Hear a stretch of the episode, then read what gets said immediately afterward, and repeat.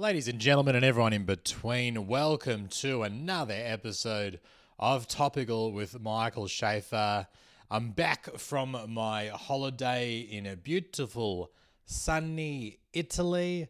I gotta say, after a month of doing shows at the Edinburgh Fringe Festival in Scotland, it was nice to be in a country uh, that has the sun and also knows how to cook. So I had a lovely week in Italy. Uh, thank you for having me in Italy. Well, I don't know why I'm saying thank you. I pay for my flights and pay for my accommodation. So really, they should be thanking me for supporting the tourism industry over there. But nonetheless, had a great time in Italy. I noticed that I felt like an immigrant when I was in Italy. I felt like a bit of a foreigner when I was in Italy. But I, I live in London now, and I I haven't really ever felt like an immigrant, even though I have migrated here and live here now. I haven't really felt like an immigrant, and it's obviously because you know I'm I'm white, so I don't really have the uh, the legitimate immigrant experience. But then the other day, I had my first real immigrant experience, which was quite exciting. A friend of mine who's uh, is a British comedian, he said to me, Michael, I've got this gig coming up tonight, and I don't really want to do it because there's not a lot of money involved in it. So, would you be happy to fill in for me? And you know, you can take the small paycheck that I would have received. And I said yes, and I filled in for him and did the gig. And that was the first time I really felt like an immigrant since being in the UK because I was taking the job of a local British person uh, because uh, he didn't want to do it for that amount of money. So it was nice to finally have the immigrant experience. I, I, felt like, you know, I was doing a job that a British person did not want to do. I felt I felt like the Deliveroo driver of stand-up comedy. That's what I felt like. So it was nice to finally feel like a migrant and have that shared experience. So yeah, I can see why they voted for Brexit. I can see why because immigrants are coming to take their jobs. I'm here to take their jobs. I'm an immigrant. I'm part of the problem. I snuck through the net. So, yeah, I can see why they've done that. Big episode coming up today, guys. Uh, Novak Djokovic has cemented himself as uh, the most uh, successful tennis player of all time. Definitely the most successful male tennis player of all time. Uh, he's also cemented himself as a hero for the anti vax movement. And uh, I'll explain why shortly why he's kind of made me anti-vax myself. I'm now I'm now on his side. I'm Team Novak. I'm Team Novak's. Uh, Donald Trump has been arrested and he's got the coolest mugshots you've ever seen. It's only doing wonders for his popularity. Meanwhile, uh, Obama is gay, so that's exciting. Obama is gay. Uh, we know this for fact because a man that uh, he had sex with uh, 20 years ago uh, told Tucker Carlson this. So Obama's gay. That's exciting. And the last thing we might discuss today, if we have time for it, is the fact that uh, the Sydney Opera House and like the ballet companies in Australia are offering discounted tickets to Indigenous people. Now, I actually have my own little story about this. When I performed at the Melbourne Fringe, I was I was asked uh, to give discounted tickets to Indigenous people uh, who came to my show. I'll chat to you about that, give you my thoughts on that. Before we get into it, guys, we've arrived at the point of the podcast. We're four minutes in, but we've arrived at the point of the podcast, which is always the peak. It's always the pinnacle. It's the part of the podcast that we all tune in for, and it really sustains. It'll sustain the next 30, 35 minutes of this episode. That's for sure. It's the intro music. So I'm going to play the intro music now. I hope you enjoy it. I hope that it was worth the $200 that I spent on it last year when I paid a audio engineering student uh, who was also an immigrant, by the way, uh, gave him two hundred dollars to make this music for me. He took the job of uh, an otherwise local audio engineering student. So please enjoy it. Please listen to it. And if you don't like it, you're racist. So enjoy this intro music, and I'll be back shortly with the news. One small step for podcasts, one giant leap for comedy. We are stripped down and ready to go. I'll never surrender. But I ain't spending any time on it. Please explain. I'm going to. Okay? Welcome back, Novak Djokovic. Uh, he might be a shit bloke, but he's also the best tennis player of all time. You can't deny that. And people don't want to accept that. People don't want to admit that because they don't like him as a person. Everyone does backflips when they're asked who is the best tennis player of all time because we all want to say it's Nadal. We all want to say it's Federer because they are sweet, kind, humble men. I mean, Federer is just loves the game. He's a servant of the game. He's done so much to raise the the the brand and the reputation of tennis globally. We love him for that, and he won 21 or something, 20 Grand Slams. Rafael Nadal, of course, we love him because he's got a cute Spanish accent and sure, he, he can't really speak English very well, but my God, he gives it a crack. And we love him for that. Plus, he's won 22 Grand Slams. And we love the way he plays. We love the way Nadal, you know, has that big left arm. We love the way he tugs on his underpants. Um, we love the way how, despite playing tennis for his entire life, he still has not found a pair of underpants that fits. I don't understand how an underpants company hasn't swooped in on this and gotten him to be an ambassador. You know those uh, those ads where they have like the blokes wearing the bamboo underpants on TV, and it's always this big chubby bloke, and he's like, my, you know, thighs used to chafe when I wore cotton underwear, but now I wear bamboo underwear. And my thighs don't chafe at all. Sure, I have a fungal infection in my scrotum because there's no airflow going through, but no chafing. And I just feel like they they could have got Nadal to to pop on some bamboo underpants and then show him serving without having to adjust his his scrotum. And I think that that would have sold a lot of pairs.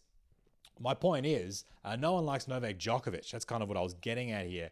But you have to accept that he's still the best. He, I mean, he's won 24 Grand Slams now, and the guy's still going.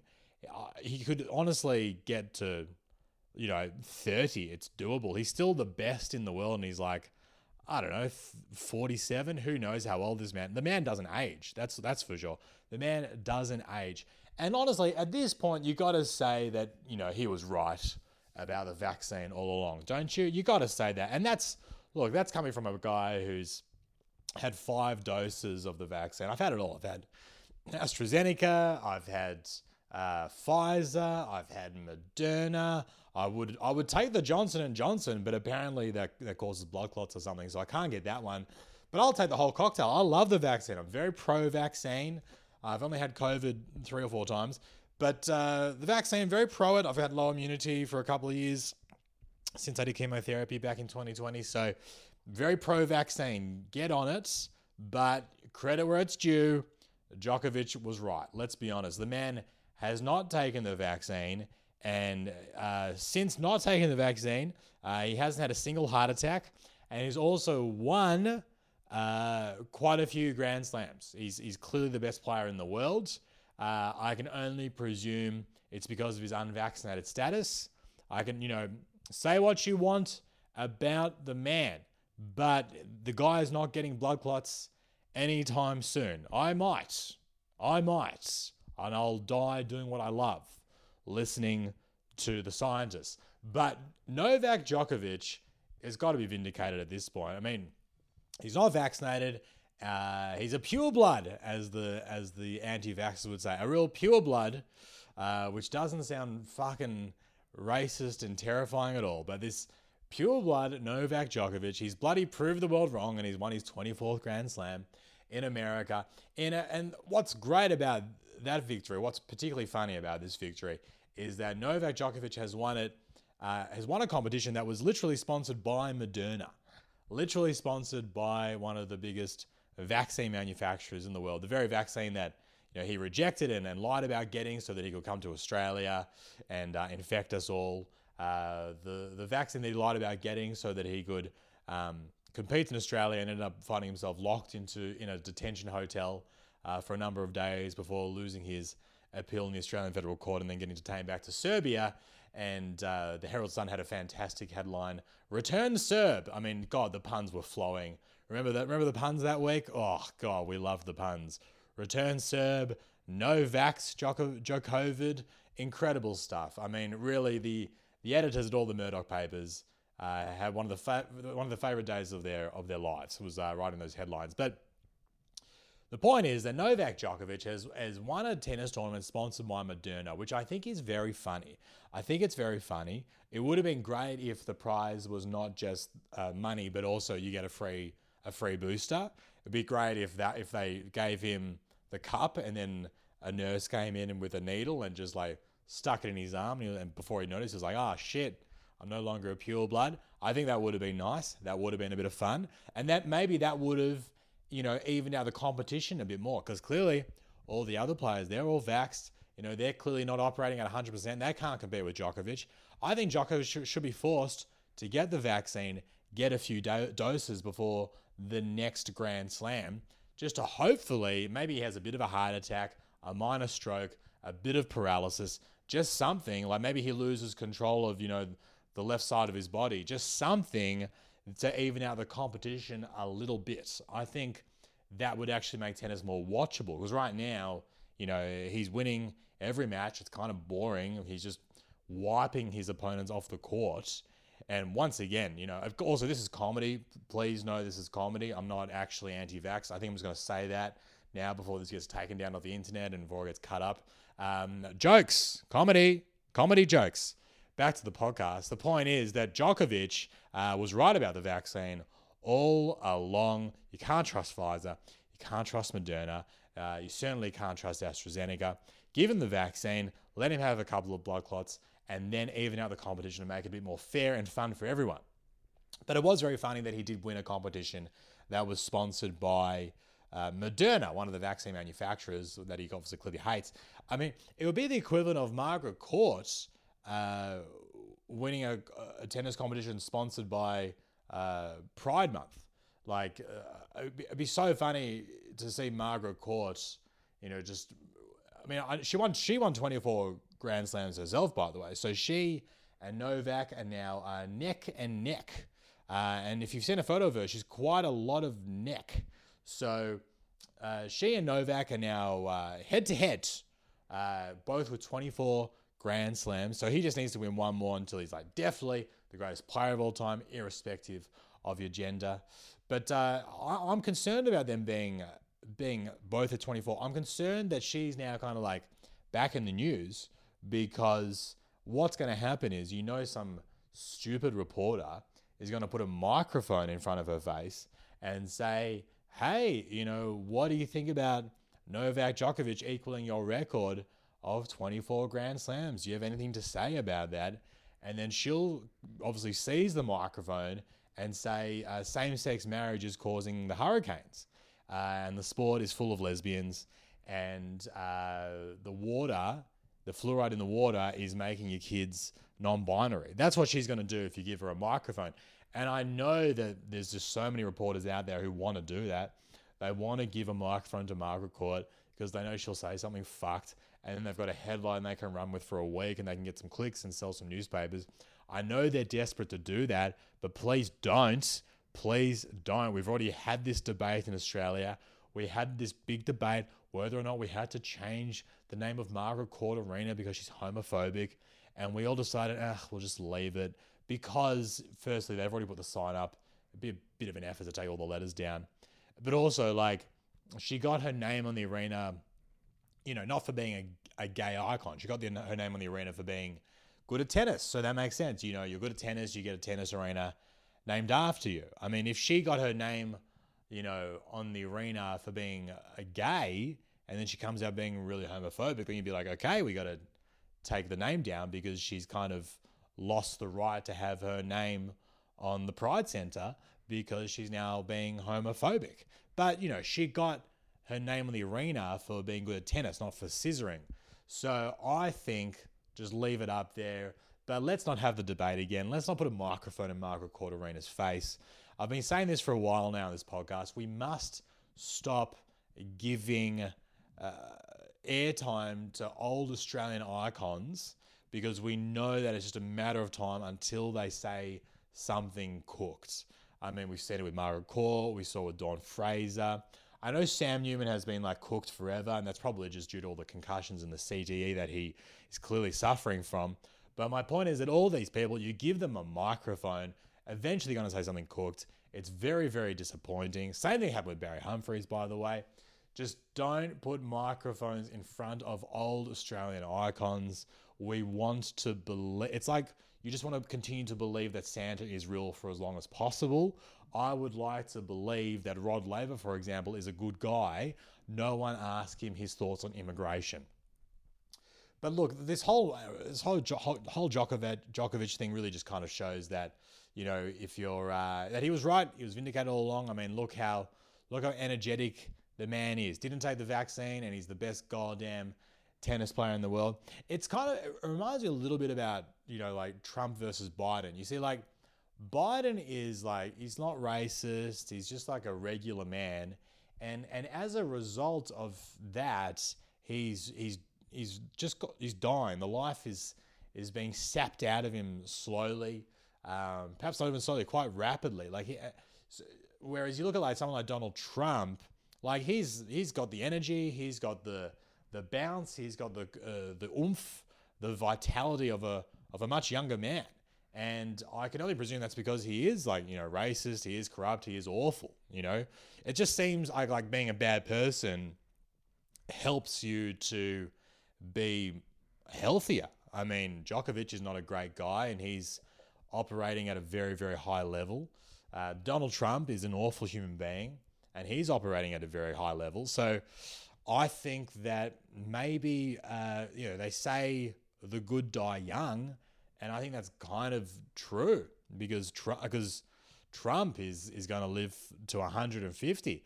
And, I, and honestly, I think he might be. I've said this before on the podcast. Trump is got to be the savviest and smartest politician, certainly in my lifetime. I mean, this is a guy who recently just got in, indicted again. Like the guy's getting indicted. It seems like on a daily basis, you wake up, there's another another indictment against Trump. So he's been indicted again. This time it was in uh, Georgia for uh, trying to interfere with the election in Georgia, and obviously he tried to do that. I mean, we all know he tried to do that. We all know he's guilty. He'll probably get off on a technicality or a loophole. But the man's a genius because the guy turns up to the Fulton County jail to get booked, to get uh, his mugshot taken. And he has this mugshot taken and he looks incredible. I've never seen a man look more severe and strong and powerful as, as Donald Trump does in this mugshot. He actually looks a little bit like the, that portrait of Hitler. Like Hitler has that really famous portrait where he's just staring into the camera, obviously not smiling because you know Hitler couldn't smile, but that's just more of a German thing than a Hitler thing.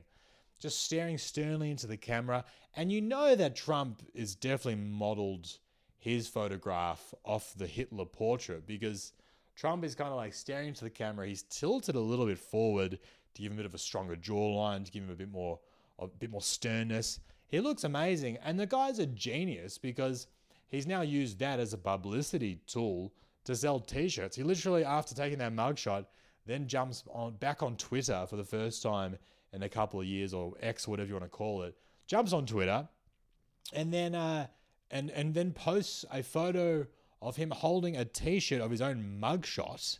And the t-shirt has the mugshot and underneath it says never surrender. Now let's set aside the fact that um, he's literally has surrendered in that moment. He's literally surrendered himself to law enforcement officers. So he's literally turned up at the jail and he said i surrender to law enforcement and i will await my day in court so he surrendered and then he, he's got uh, never surrender underneath that. It's it's incredible. It's a, it's an incredible level of cognitive dissonance that um, very few people are capable of achieving. Trump is. I think that's why he's the most savvy, the most slick political operator of our time. I think that's why he's definitely going to win the next election.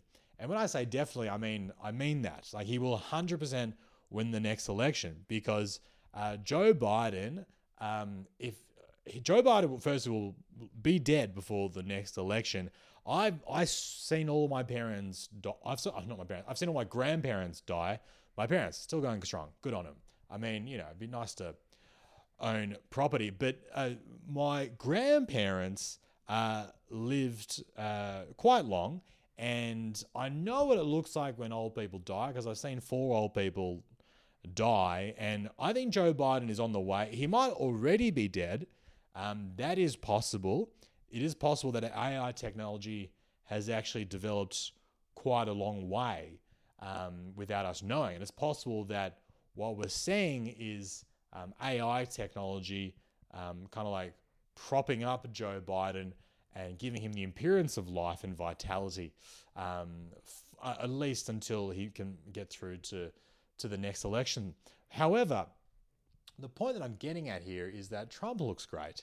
He's going to win the next election. Clearly, the racism uh, and the corruption uh, is his fuel. So, you know, the more racist, the more corrupt you are, clearly, uh, the longer you live, the better you look, and the more merchandise you can sell on Twitter to the lackeys. So, good on him. I look forward to seeing him uh, being the American president for uh, two to three more decades. Speaking of American presidents, Obama's gay, so that's exciting. Obama is gay. Could the man?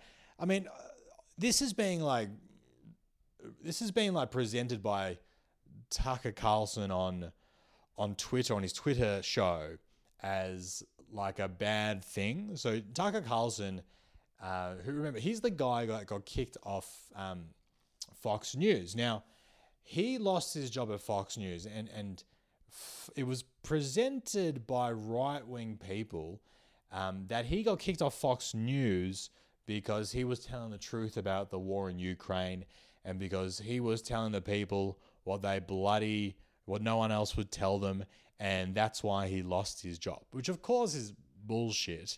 He lost his job because there was a culture of sexual harassment and misogyny, and there were numerous lawsuits that were about to be brought against Tucker Carlson and Fox News, and to kind of like put the, which would have been uh, quite financially damaging for the institution.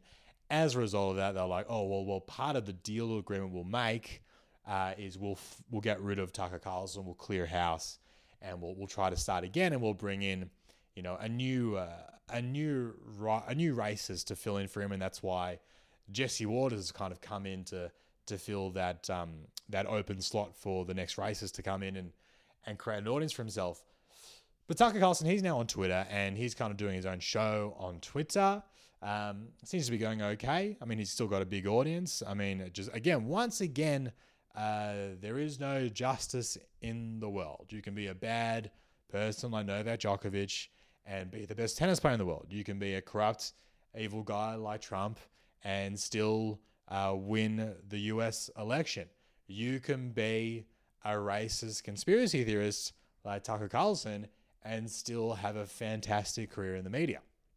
The point is, I, I don't have I, I don't have a lot of listeners on this podcast, so I guess I should be more racist in order to just kind of grow my audience. So if you'll bear with me at the end of this episode, I'm going to just use a lot of racial slurs. So uh, if you don't want to hear any of those, um, I just I would say just tune out. Uh, just don't listen to the last 30 seconds, uh, where you're going to hear a lot of awful things said um, about migrants and the Jews. So uh, just just a heads up. I don't believe that stuff, guys, but I do want to you know have a career in the media. So I apologize in advance, but you've been warned. Don't listen to the final 30 seconds.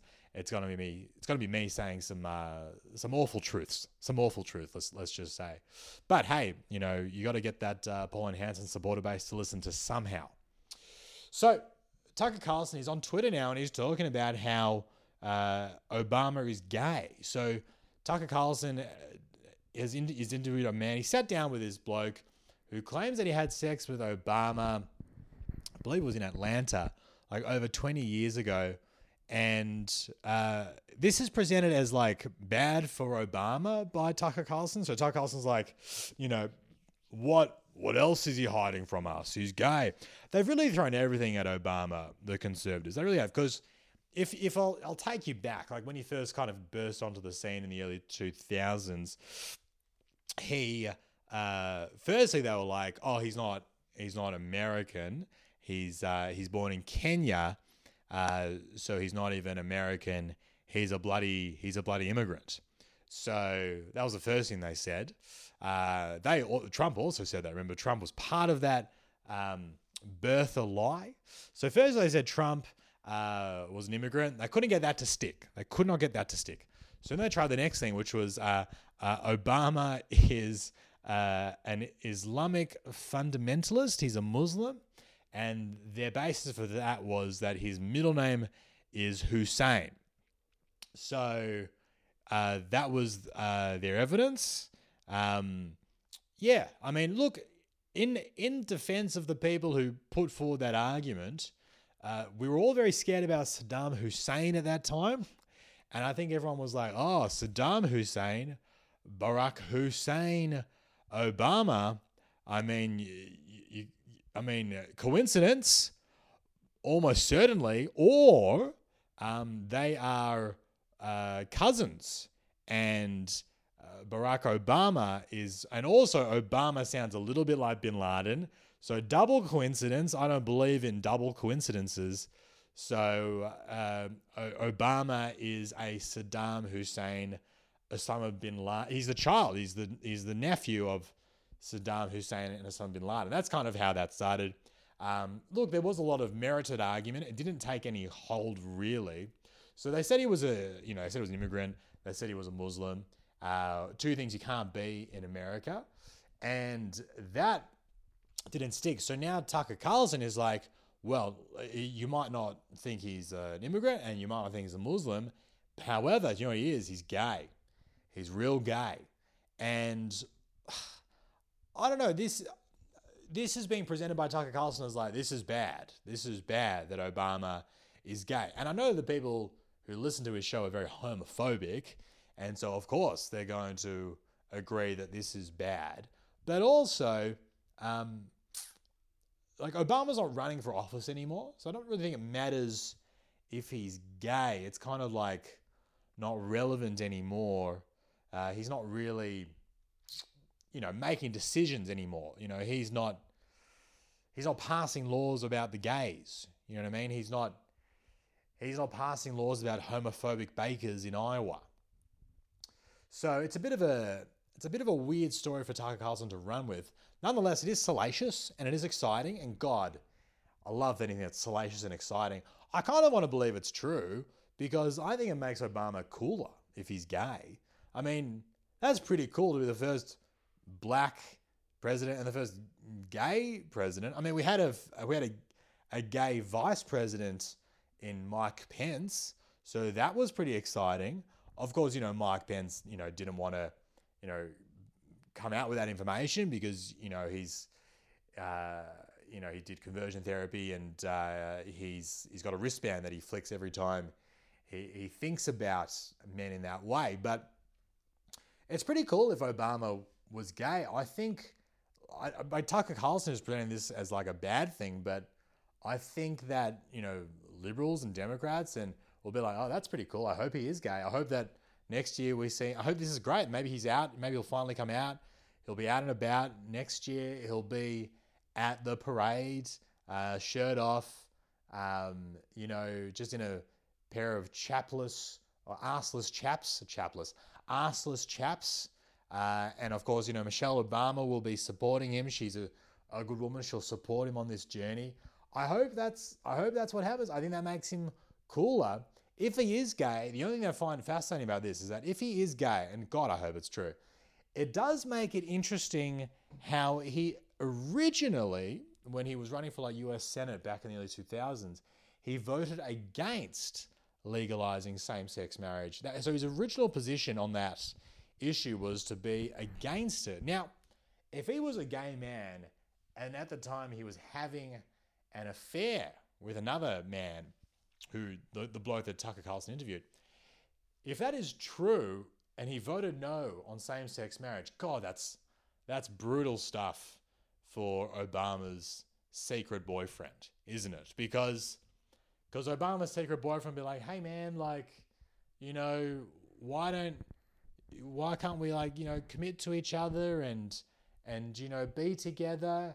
And Obama's like, oh, I'd love to, but you know, the law doesn't let us do it. And then his boyfriend be like, yeah, but you voted against the law. You you made it impossible for us to get married. And Obama would be like, yeah, well, you know, kind of, you know, take the hint, you know.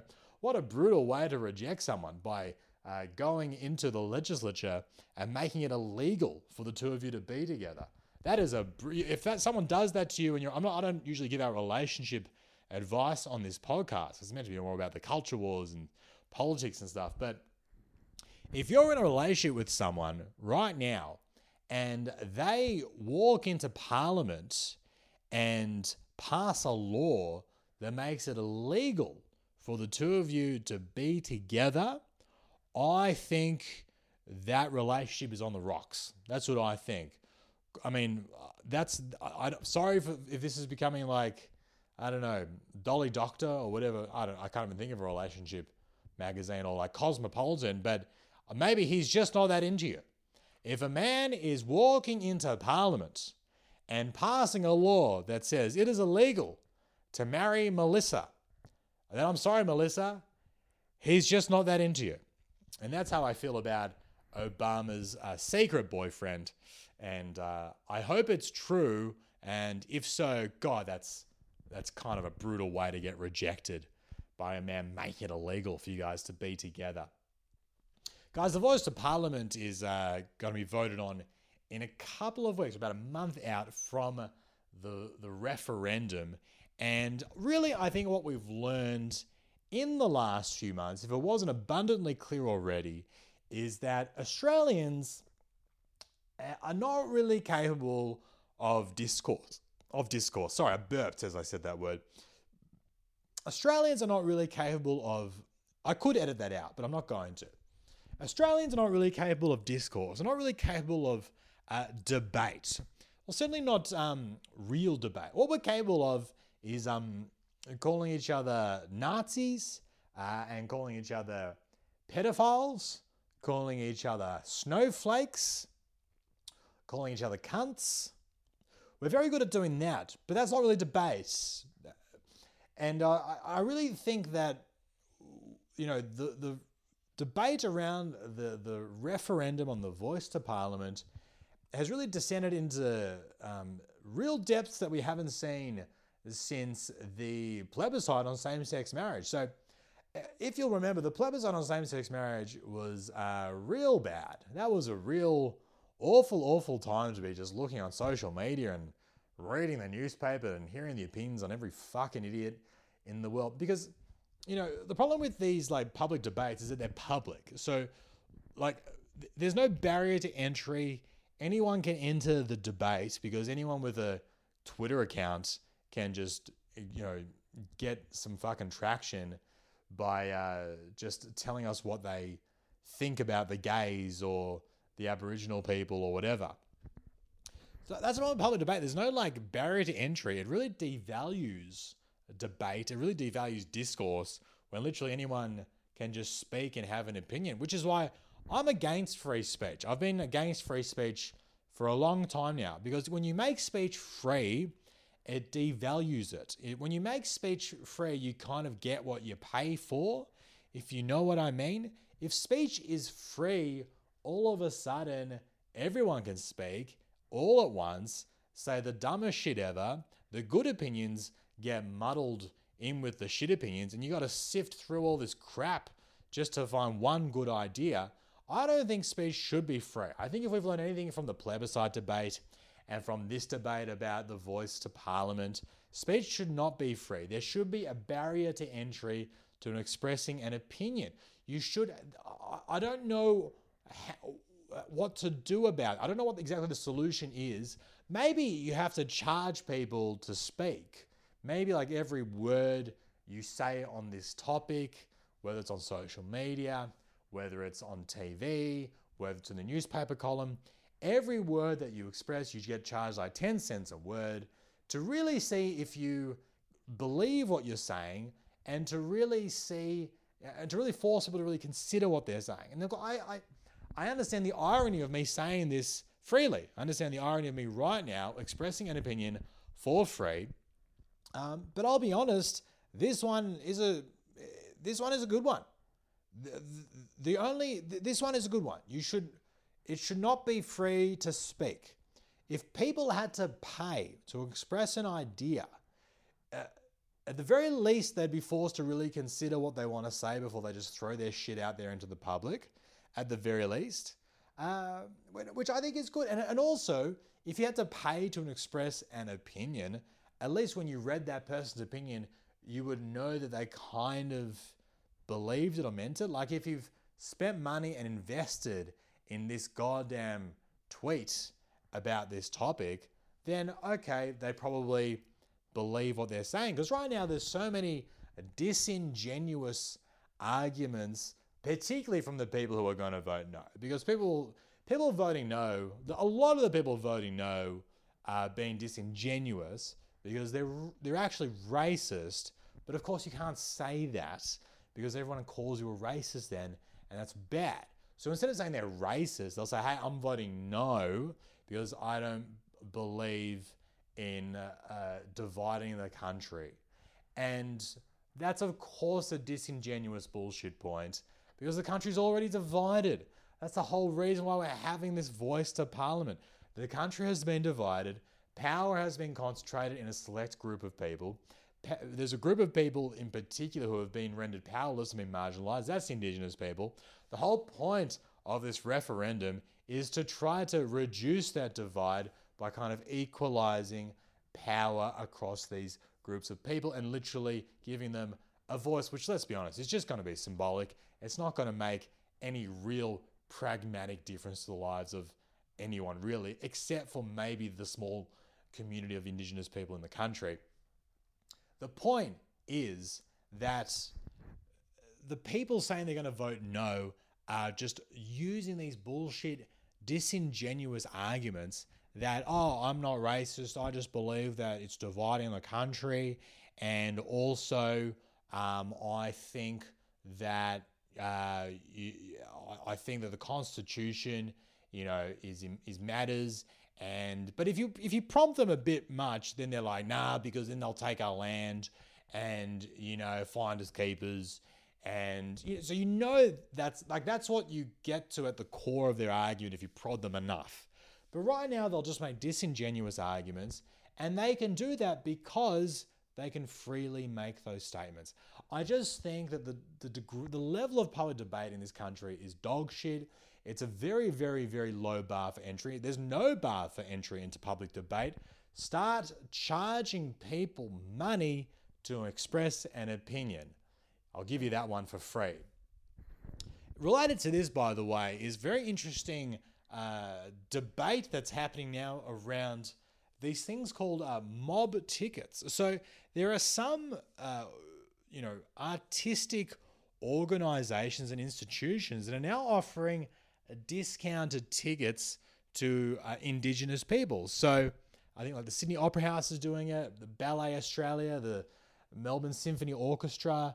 These types of groups are offering like discounted tickets to Indigenous people to, I guess, make make the arts more accessible to them, get them more involved in these parts of society. It, because often these tickets are like, you know, really expensive. It's like 200, 300 bucks to see um, a man in a leotard prance around pretending to be a, a black swan. And uh, it's basically not really accessible for anyone except for like extremely wealthy people who live in you know, Bondi. But now these organizations, they want to make make it more accessible, um, not to poor people, eh, but to like just indigenous people specifically, just to be like, and that's of course not saying that indigenous people are poor, but obviously they're thinking, okay, it's expensive to go to these things, and some indigenous people don't have the funds to go. Let's give them, you know, a discount. Often it's like 80% off and now you can go and see the Melbourne Symphony Orchestra for 25 bucks. Now, I don't really care either way whether or not they do this. But what I will say is that some people are against it because they say, hey, it's it's patronizing. What you're saying is that Indigenous people don't go to these things because um, they just don't want to spend the money on it, but it's patronizing. I think they will attend if it's cheaper. I don't think it's necessarily patronizing. It is, you're giving them a, a benefit. Do you know what is patronizing though? Doing a welcome to country at the start of every event and then just carrying on as if uh, as if we don't have to give the land back. I think it's patronizing to start a, an event and say, "Oh, hey, we just want to acknowledge that this land was stolen uh, from the local indigenous people, uh, and it's kind of still theirs, uh, and it will always be theirs." Um, anyway, despite all that, uh, here is the Nutcracker. I think that's kind of patronizing. I think that's kind of disrespectful. So I think if you're going to if you're going to just not give the land back, and of course there's no intention of doing that unless you ask the no voters on the voice to parliament, they'll tell you, yeah, it's a bloody Trojan horse, and the next thing you know, they're gonna have me bloody, uh, they're gonna walk into my living room and they're gonna be watching my Netflix account. Uh, so if you're not going to give the land back, I think the least you can do is kind of it should be free entry by the way. Like this whole discounted tickets is bullshit isn't it? Because if it's their land and you're saying that in your welcome to country and your acknowledgement of country at the start of the event if it's their land you can't charge them anything to enter. It's their land. So this whole 80% off i think is like some bullshit compromise either you make it 100% free and say hey it is your land um, yeah, so I guess come in and if you want to be in the play, it's yours. If you want to pick up the trombone and get involved, like we can't stop you because yeah, it's like your home. So this whole like 80% off, I think is some like bullshit compromise. It really should be free. And I know it's kind of I understand the argument that it's kind of, that would be patronizing, but I think that Indigenous people are like have operate this very like unique, special kind of position in society, where like we all know that you know we fucked them over, so you know, and there's kind of not a lot we can do now to really repair that. So maybe a free ticket to the ballet is is something, is something. So they operate. They they have this very special, unique position in Australian society. Look, I don't think you could ever do that to like like I don't think the Germans could ever like give free shit to the Jews. I don't think the Germans could be like, okay, Jews can now come and get a free schnitzel on a Wednesday at the local pub because as soon as you start offering free shit to Jews, it kind of just feels anti-Semitic, you know? As soon as you're like, ah, oh, the Jews, yeah, that'll only come if it's fucking discounted that kind of feels a little bit off. So I can see why the Germans can't really do that for the Jews. Um, uh, my, my people um, m- might find that quite offensive, but I just think because of like the very special and, and unique and significant position that Indigenous people hold in our history, you can kind of see why uh, it makes sense to give out free tickets. I think the discounted stuff is kind of bullshit. And I'll be honest with you, uh, the first time I encountered this concept of discounted tickets for Indigenous people was when I performed at the Melbourne Fringe Festival a few years ago. It might have been one of the COVID years, so I think it got cancelled after all. And I was uh, told that they were doing like discounted tickets for Indigenous people, people who identified as Aboriginal or Torres Strait Islander. They would give them like discounted tickets to my show. And like I was fine with that. Yeah, go for that. I don't mind that at all. But to be honest, I was like, yeah, look, I'm trying out some new goddamn jokes. I'm finding it hard to shift some goddamn units. Anyone who wants to come along, bloody oath, I'll take everyone and anyone. They can come in for free if they want to. So, I mean, that was my first kind of introduction to this whole idea of like discounted tickets for Indigenous people. But I'll tell you what, it just, again, it just, is this really what Indigenous people want? They want to see me try out some dog shit new material at Trades Hall in Carlton on a Wednesday night, reading from notes at the Melbourne Fringe Festival? Is this really what Indigenous people want? I mean, I think if you're Indigenous and you're like, hey, do you want to see uh, Michael Shafar, uh, you know, work on some new material that's uh, not good and not funny? Uh, or do you want a treaty? I think they'd be like, I'm going to take the treaty. I think we'll do the treaty. Uh, and then once we've got the treaty, then maybe I'll go and see some very um, mediocre comedy from an unknown comedian. So I guess that's really the issue with these types of uh, programs the, the discounted tickets to, you know, see the ballet, the, the symbolic voice to Parliament, they're all kind of not addressing any real core issues directly. I think they're all nice and they're all steps in the right direction, but really, they're not addressing the core stuff. Just give them a goddamn treaty, or at least let them go and see the Book of Mormon for free when it comes to town. Do you know what I mean? If it's their land, you're not allowed to charge them anything. That's just how this shit works. Thanks for listening to this week's episode. Hope you enjoyed it. If you did, give it a nice review on Spotify. I'll be back in Australia to do some shows in Melbourne, uh, which is actually selling quite well. I've barely even uh, promoted that show, That's selling all right. Uh, and uh, Narre Warren, that's also selling pretty well too. Uh, both of those shows are in October. Uh, I'm also doing a show in Frankston, which is selling very poorly. Very poorly indeed. Um, so if any Indigenous people want to come for free to that show, poh, I'm bloody willing to put my goddamn money where my mouth is and let you in for free. So head to my website, michaelshafar.com, for tickets to those shows. If you're in London, I've got a show in London on the 28th of September, and that's selling quite well. I'm about to uh, announce a show in Munich, so that's very exciting. I'm very excited to do a show in Germany. Um, I'm just thrilled that I get to make German people feel uncomfortable about all of the Holocaust material that is in this year's show. Oh, it's going to be a real, a real treat. Maybe I'll maybe I'll get a free schnitzel at the end of it. Thanks for listening. I'll see you next week.